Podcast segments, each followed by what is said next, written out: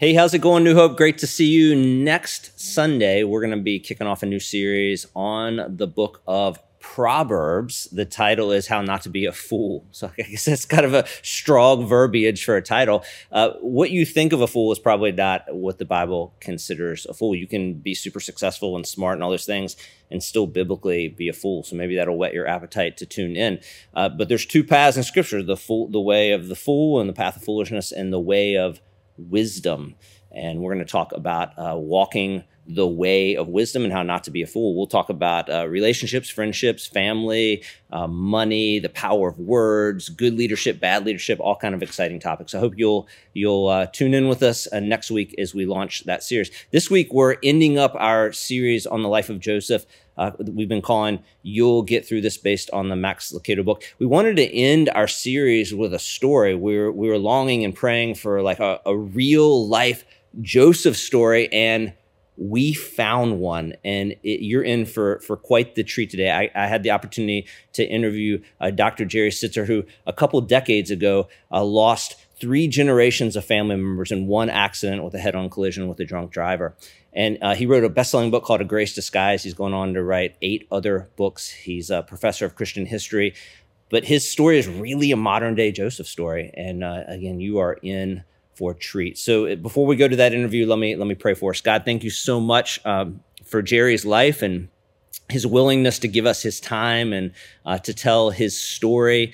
And uh, and as we'll, we'll experience through his heartache, uh, through through the tears, even to this day, he's experienced grace, and uh, his his story bears out what we've been learning in this Joseph series. And and may Joseph's story and may Jerry's story be our story, God. May your Holy Spirit be active in our lives as, as we listen to the story and we interact and we bring those things into our lives as seeds to, to grow deep into our heart, uh, to bring uh, new ways of looking at ourselves and others and you. Uh, thank you for this unique opportunity. Uh, we pray these in, things in Jesus' name. Amen it's a privilege. Uh, thank you, Jerry, for graciously agreeing uh, to be with us. A little bit about uh, Dr. Sittser was a uh, professor of theology and the senior fellow and researcher at the Office of Church Engagement at Whitworth University until recently. You just retired. Kind of, as you said, you're still uh, you're still heavily involved in the in the Office of Church Engagement.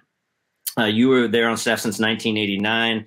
I saw on the website that at least 10 times, maybe this is dated, you were voted the most influential professor by the senior class. So well done. Uh, that's pretty, that's pretty exciting. I think that's probably one of the rewards you really cherish, I'm guessing. You have an MDiv from uh, Fuller Seminary, PhD from University of Chicago. Your area of specialty is the history of Christianity, Christian spirituality, and religion in American public life. That's impressive. I don't even know if I have one area of specialty, so that you have three is really incredible. Um, so uh, we're you're you've written nine books. Your most recent that we'll talk about in another interview that we'll be putting out later this week uh, is called "Resilient Faith: How Early Christian Third Way Changed the World." I've started that. It's it's really great. You enjoy music, literature, hiking, woodworking, and you attend the Oregon Shakespeare Festival with your family every year. Uh, sounds like we're we're distant relatives. We need to hang out uh, for sure. Uh, you've been uh, married to your wife, uh, uh, Patricia, since 2010. Three married children, two married stepchildren, and eight grandchildren. So welcome, Jerry. I uh, I first heard of you or encountered your name when I read your book, A Grace Disguised, which I think came out in 1996. Wow, it seems like yesterday I read that. I think you told me you're about to come out with a new 25th anniversary edition it's such a remarkable book. And as I think of as pastor, walking with so many people through suffering, giving them tools, your book is at the top of the list. It's one of the best I've ever read on following Jesus faithfully through evil and suffering. So I'm super grateful uh, to you for telling your story uh, so provocatively, so powerfully. Um, it's you told me it's been translated into 20 languages, so you're getting letters from all over the world that that, that say the same thing that I just said. So uh, we're principally here today as we kind of end up our Joseph series because the book aligns really, really well with the Joseph series to talk about uh, your story and that book, A Grace, A Disguise. So some people may know you. Um, it's likely they do. It's likely many have read your book, but many probably don't know you. So, can you tell us uh, the story of your life, that season that led to the writing of A Grace Disguised? Yeah. We arrived in Spokane in 1989. I was a new professor at Whitworth. My uh, wife, uh, Linda, my first wife, had baby number four a couple of months after we arrived here. So we had four little children, ages two, four, six, and or no, excuse me, newborn two, four, and six. Wow. Uh, she was a homeschooler, and in 1991, she was doing uh, a unit in the fall on Native American culture. So we decided to uh, uh take a homeschool um, trip uh, and attend a powwow and um, meet the leaders of a tribe, many of whom were Christian, and one of whom actually taught at Whitworth. And coming home from that trip, we were struck head on by a drunken driver. Um, he was way over the limits of blood alcohol. And uh, he jumped his lane, plowed head on into us. Yeah, his car actually cartwheeled over ours. And his wife, uh, nine months pregnant, was killed. And when the dust settled, uh, my wife or my wife uh, Linda died, and my uh, daughter, my third board, Diana Jane, she was four at the time, she was killed and then my mother, who was visiting us for the weekend. So we lost three generations of women in the accident. Uh, needless to say, it was just catastrophic. I mean, I have no words to describe what it was like. And it was hard for a long time. Mean, in one sense, it still is. And we're going on 29 years now. I'll come back to that in a little bit. So I had to figure out what it meant for me with an eight year old, a six year old, and a two year old uh, to carry on life and to try to create a, a kind of new normal in our home and uh, to grieve at the same time. Well, about oh, maybe three years after the accident, uh, a group of friends who had really been very supportive of me, were very close to me, good, good, close friends, suggested I think about writing a book. Actually, my advisor at the University of Chicago, Martin Marty, did the same thing. Said you've got a fresh voice here, and I said, no, I have no interest in that at all. And uh, they kept needling me and saying, uh, this probably is a public responsibility you have. This isn't really about you. This is mm. God's call in your life to be able to speak to the larger Christian community, actually, the larger secular community, because a lot of uh, secular people have read this book. It's actually been used in some uh, psychology programs and medical schools across the country. So it has had a wider readership than just uh, the Christian community. Anyway, I wrote the first draft. It was 80, 80 pages long, all full of theology. Uh, those friends read it. I can tell you where they were seating, sit, seated in my living room. And at the end of that, there was this long pause after discussion of the content.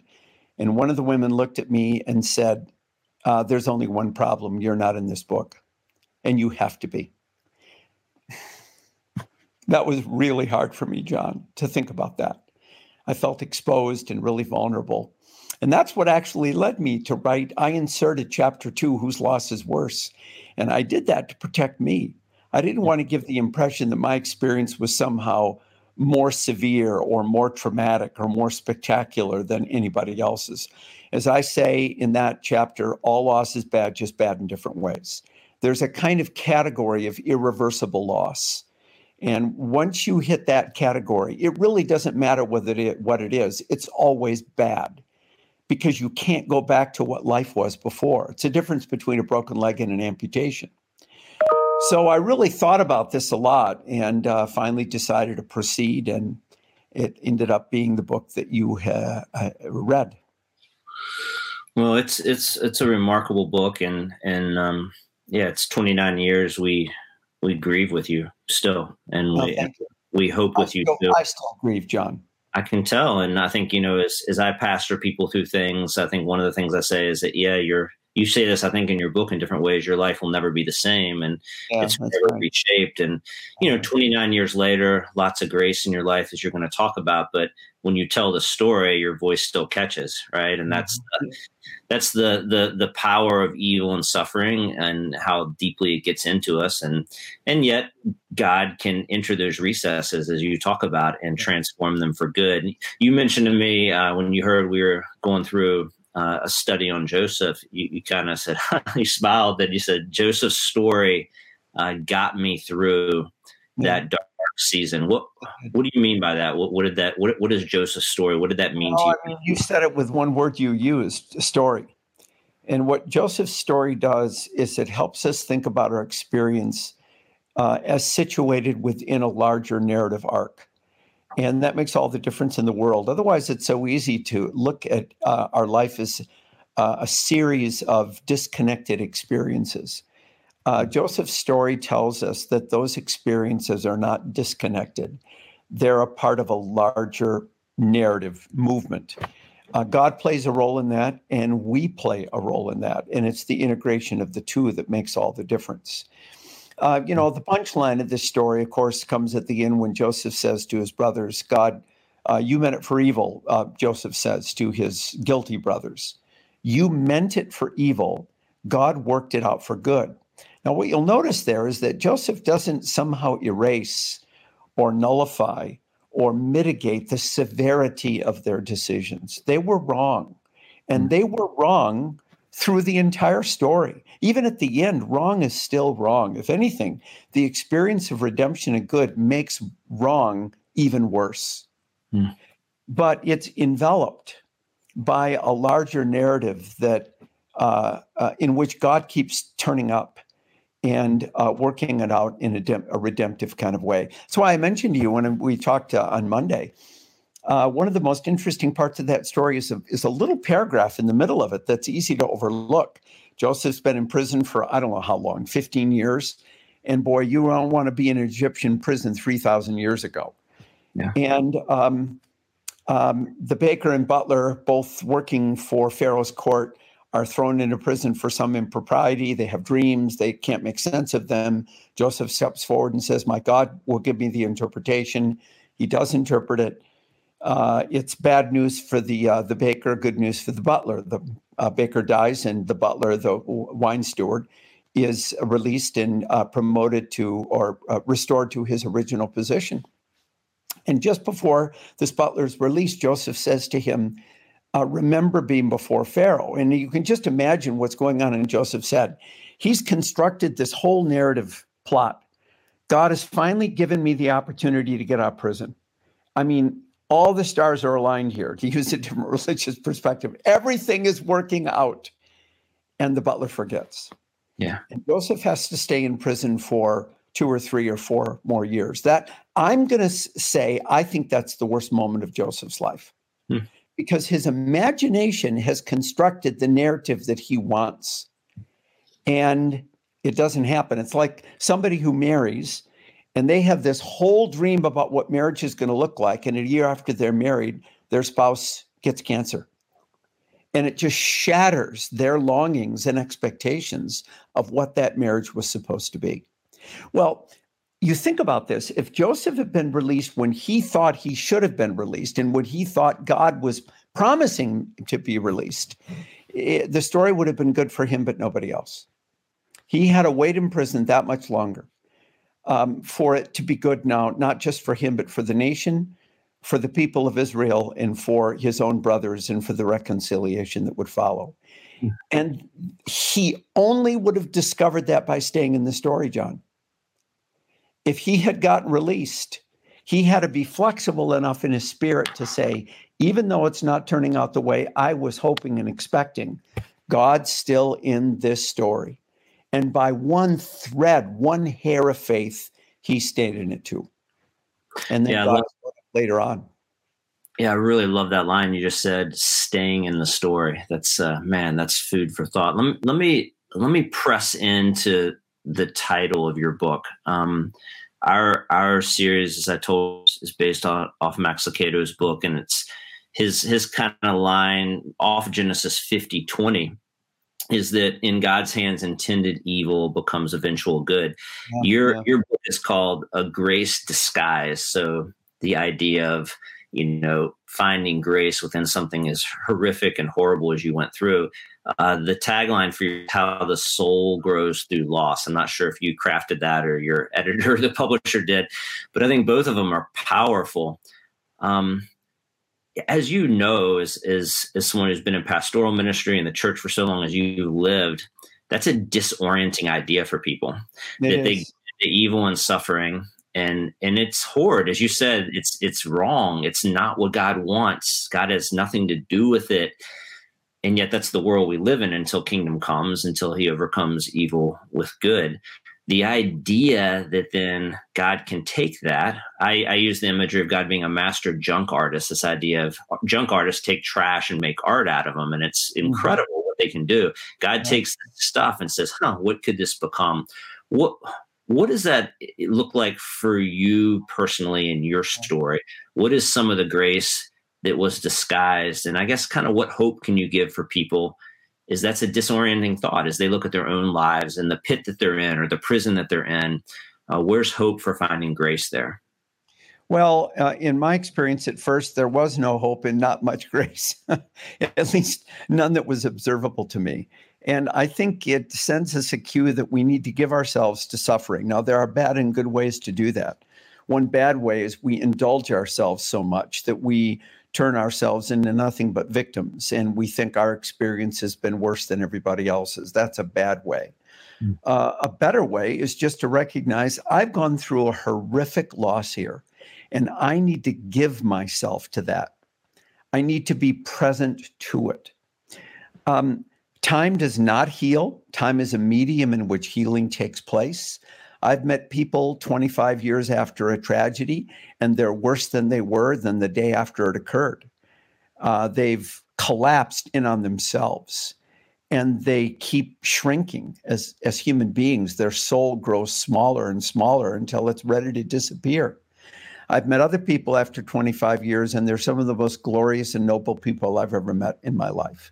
Time does nothing, time provides a medium in which healing can take place eventually, I think, uh, we gain a sense that a story is emerging, a redemptive story, not in the first week, not in the first month, but something begins to emerge. So in our hallway, uh, it's a fairly long hallway. We have on both sides photos. It's a photo gallery. Uh, at the beginning of one side of the hallway is a beautiful, um, a beautiful photos of my first wife, my daughter Diana Jane, and my mother. Uh, we have photos of the six of us together when we were a young family. We have photos of me, of the, my three kids, and me on backpacking trips when they were really little. I look like this tired and haggard father, which of course I was. And you see, you see my children grow. You see their eyes take on light after a while. Uh, then there's the photo of my wedding to Patricia 10 years ago. There's the photos of all of the kids' weddings because my three and her two are all married and they were all in each other's weddings. Mm-hmm. We start to have photos of grandchildren. You see, see what I mean? Mm-hmm. You gain a sense that a story is emerging and you've got to go with that story. Now, it's not going to be the one that you designed in your head, but that doesn't mean it's a it's a lesser story. It's a different story, and it can be beautiful. And I will say, in my case, it has been beautiful, but not right away. It was uh, really hard. Redemption does not nullify evil, it envelops it. Wow. That's, you can tweet that. I don't know if you tweet, but you know that's that's a that's uh that's an All right, I don't tweet. we can we can get you rolling on that, Jerry.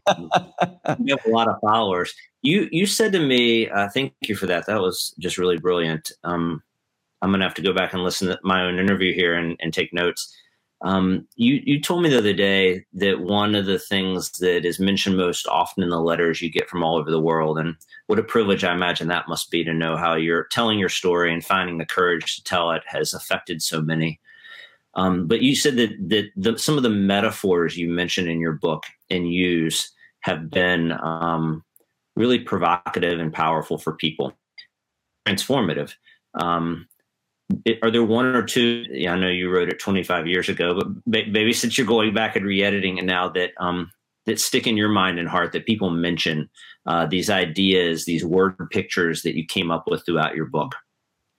Yeah, actually, quite a few uh, have. Uh, I'll mention three very briefly. Uh, all were actually dreams I had. So, one of the ways that God worked in my life was through uh, kind of waking dreams. I was really dreaming. One was that I'm running frantically uh, after a sun that's setting. And uh, emotionally, I want to stay in the light. Um, and I'm I'm terrified. I, I, am running as fast as I can, so that the sun will not beat me beat me to the horizon. Well, obviously it does. And finally, I stop, and watch as the sun sinks below the horizon. And then I turn and look over my shoulder at the darkness coming over me. And uh, I woke up and I thought, John, that I would be living in existential darkness for the rest of my life. I cannot, I cannot tell you how terrified I was in that moment. Uh, uh, in existential darkness, the kind that will never leave you, the kind that that that covers your soul. And uh, I talked to my sister, who's one of my best friends, uh, about this uh, the next day, and she said, "You know, Jerry, this could be a cue for you. As long as you as long as you're walking west to stay in the light or searching after the light, you're actually going to be in the darkness longer. But hmm. if you have the courage to turn east and plunge directly into the darkness, all the sooner will you come to the sunrise.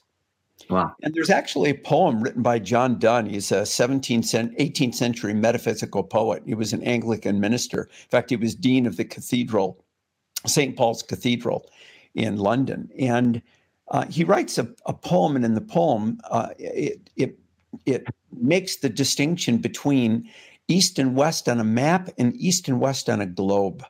Mm. On a map, the farther you go, or the more you go one direction, the farther you get from the other because it's flat. Mm. But in a globe, you follow one and it circles the globe and meets the other. Mm. And I realized then that I had to somehow find the grace to be able to just plunge into the darkness and let that loss have its way with me. Now there are some safeguards, right? You've got to you've got to have a community of friends. There has to be some degree of psychological health. Um, I'm not sure everyone can do this. I think people that suffer from chronic depression are probably going to get met, need to get medication and need to find a good therapist. Um, so I think there are some qualifications to that, but generally speaking, the sooner we're willing to face the loss and plunge into the darkness, the sooner we begin to come to the sunrise. That's that's one. Yeah. Another one was this uh, uh, dream I had of looking out at my backyard. We have a great backyard, beautiful gardens. We have a we live in a piece of property, and there's this old big oak tree. It's got swings and and uh, places for picnics underneath. You, you get the idea. 150 year old oak tree stately and big and beautiful, like a home. And it gets diseased and it falls and it has to be cut down.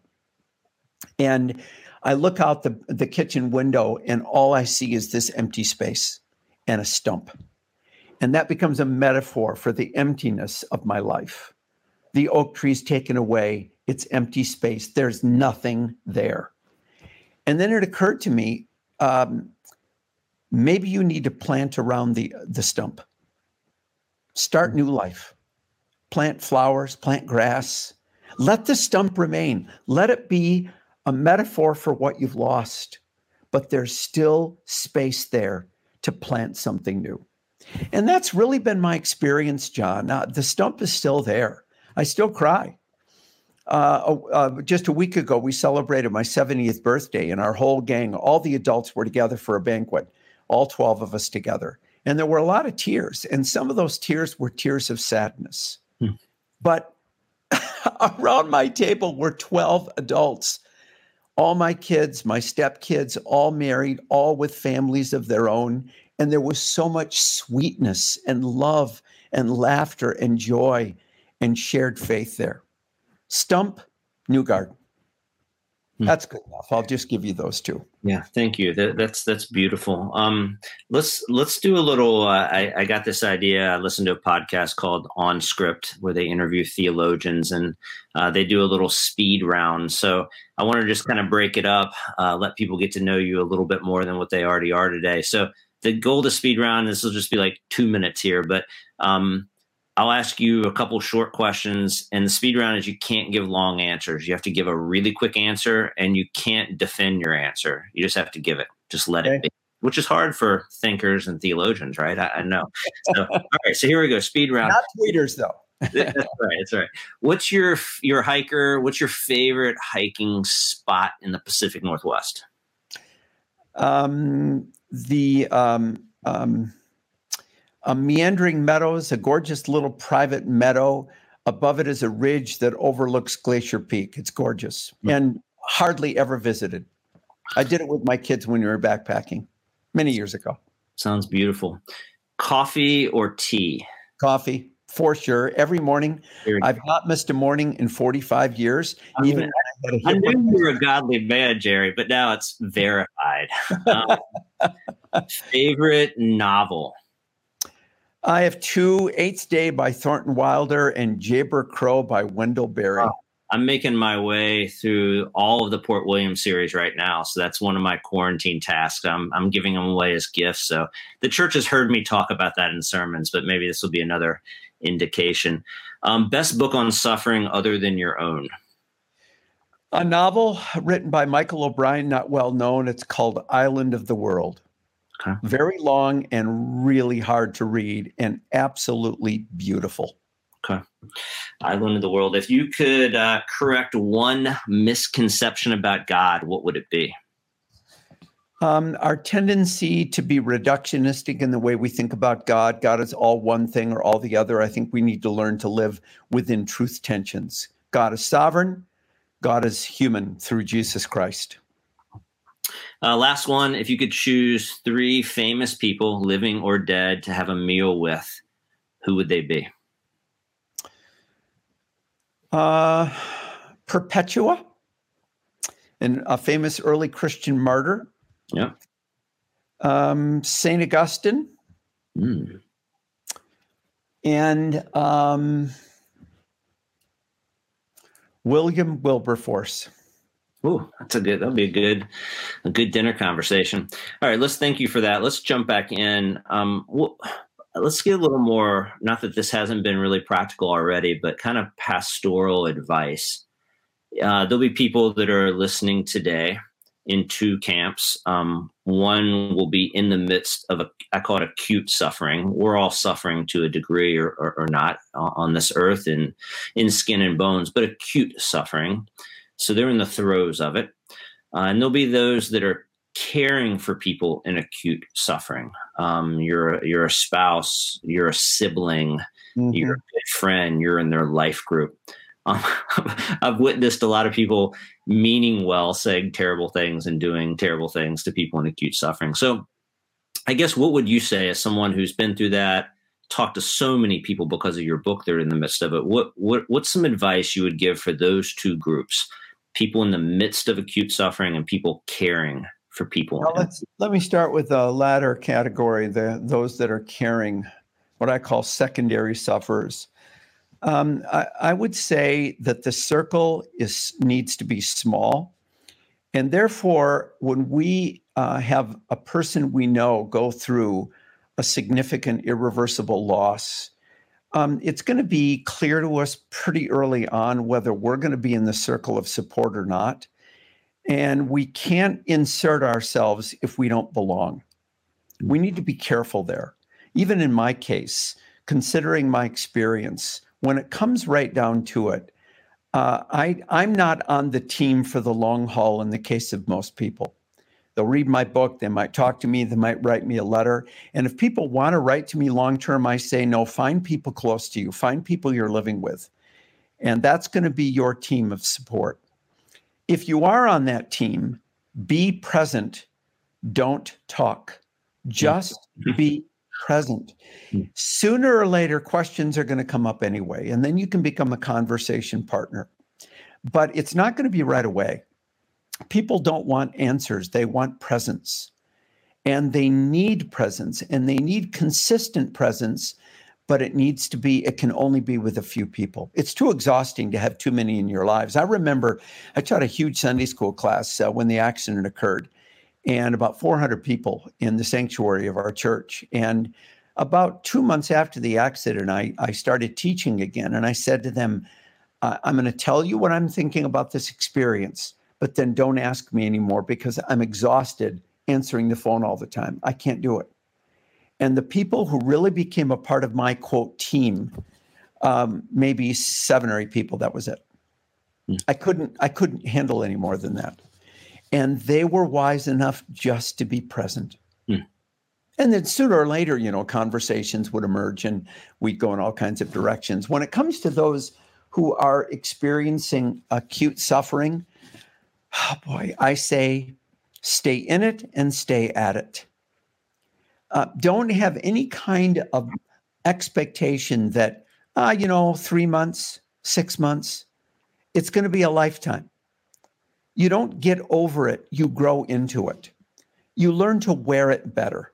You learn to carry it, and it becomes lighter than it did before. I still carry it, John. I still cry. I was sitting on my port swing just a week ago. In fact, it was Father's Day, not even a week ago, uh, yesterday. And I was praying and thanking God for the gifts of my life. And I thought about my Diana Jane and I started to cry. 29 years, 29 years. And I ache for her. I haven't gotten over anything, but I've grown into it. It's lighter now and it's sweeter than it used to be. So stay at it, uh, stay in it. And then, secondly, would be learn to ritualize it. That is, figure out practices, music you listen to, books that you read, time during each day or each week when you can be still and quiet, and you can ritualize it so you have the kinds of uh, tools you need, strategies you need to be in this for the long haul rather than falling apart and thinking that after three or six months, some kind of magic wand is going to wander, uh, uh, uh, go over you and everything is going to be happy from uh, then on. Um, that would be a second thing, uh, ritualizing. Um, and find help. Find help. Could be a therapist, could be a pastor. In my case, I had a small group of people who surrounded me. I'm still meeting with them, John. 29 years later, one of the guys in it, a guy named Ron, was one of my key supports. He and his wife. Um, they were very much involved in my wedding 10 years ago. Then Julie, his wife, died of cancer, and I just did his second wedding. Mm. A lot of pain and sorrow and tears there, a lot of beauty. That's what community is. You do life with people over the long haul find help. Yeah. Thanks, Jerry. And, and you live that out. I, I, I know that you, uh, you take a group of students are used to up on uh, kind of a camping teaching experience where you do the Benedictine practices. And again, yeah. I, have been experiencing some of those the last couple of years, and, and it's beautiful how you exemplify that in your life. So, last question. I wish we could talk all day, um, but last question for now. Um, I heard you when we chatted the other day. You said this, and it's I've been pondering it. Uh, you you kind of said people get these these odd conceptions of God that are warped, and and certainly we all have warped conceptions of God, and then and then they get upset when God isn't that thing. you know, yeah. we're kind of in this tailspin. So as you, uh, you're a thoughtful guy, you're a scholar, you got a PhD, you were walking with the Lord and, and deep in your faith when the accident happened. Um, how, but afterwards, and now 29 years later, as you continue to grow, um, how is your view of God, your relationship with God, how has it changed and morphed and developed? You certainly see that in the life of Joseph throughout the 13th chapter. Yeah. Mm-hmm. What's that experience been like for you? Mm-hmm. Well, I think um, that probably the, the greatest barrier I faced early on um, because I come from a Calvinist background, was the sovereignty of God.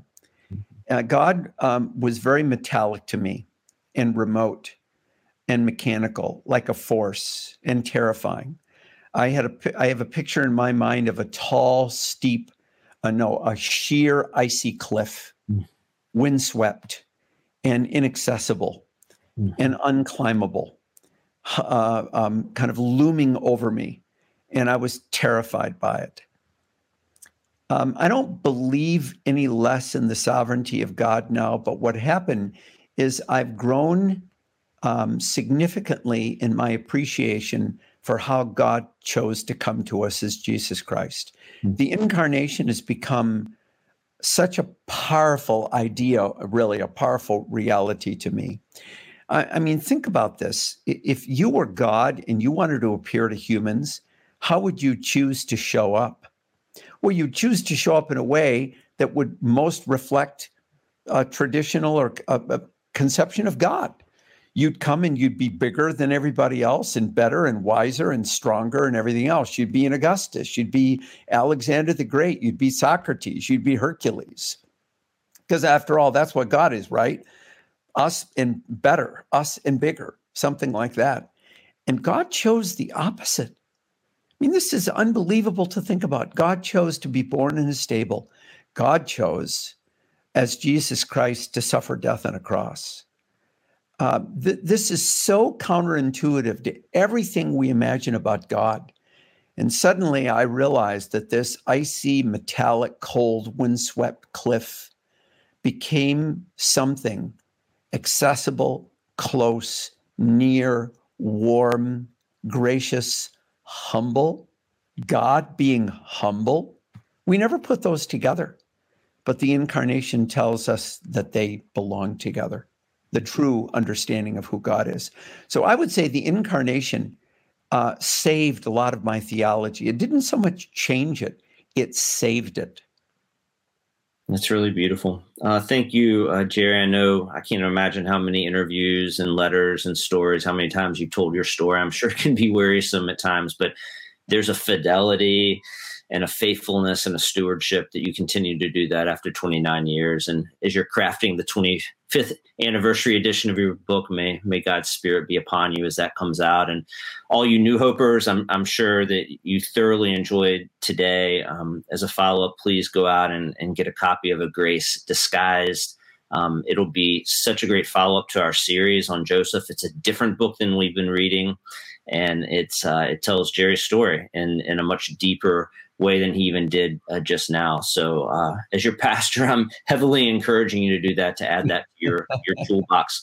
And uh, stay tuned. Uh, later this week, uh, we'll have a follow up interview uh, with Dr. Sittser. His new book, he's a church historian, is on the early Christians and how they lived in pre Christendom and they found a way to f- thrive and flourish. What could we learn from them now that we live in post Christendom?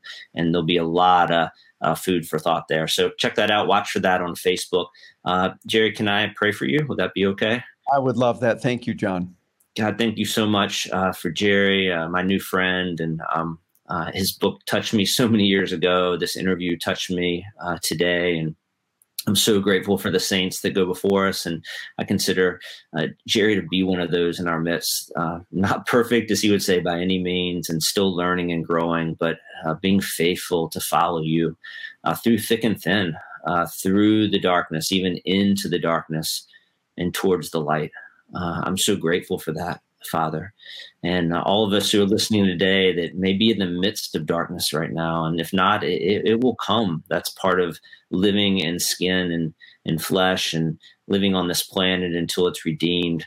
Um, may uh, the things that were shared today uh, sink deep into our hearts, um, plant seeds there, Holy Spirit, uh, that they may flourish and, and grow for such a time as this. I pray blessings upon uh, Jerry as he moves forth into a new season of life, as he continues to write, uh, bless the work of his hands, as he continues to be a, a, father and a husband and a grandfather. May he flourish in those capacities and may he find great joy. And please continue to heal and make whole. Uh, we pray, come, Lord Jesus. And we love you and praise you. In Jesus' name, mm-hmm. amen. amen. Thanks so much. Have a great day, Dr. Sittser. Thank you.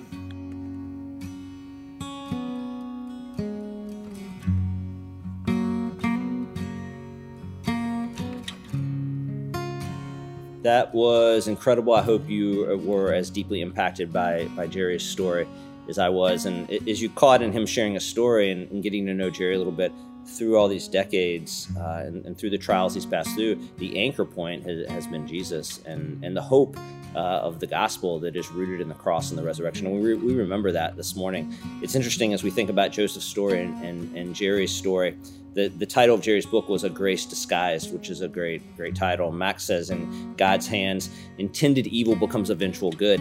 Both those things are on full display at the cross. You saw the cross and the degradation and the shame and the horror of it, and it was all those things, but embedded in the cross was a grace disguised. So let's remember that as uh, we look back at what Jesus did for us to look forward at, at what's coming. Uh, so go ahead and, and, gather your elements, whatever you're going to use uh, for, to represent the bread, the body, and and uh, and the grape juice, the wine, and, and the blood of Christ. And you can take it however you feel comfortable taking it.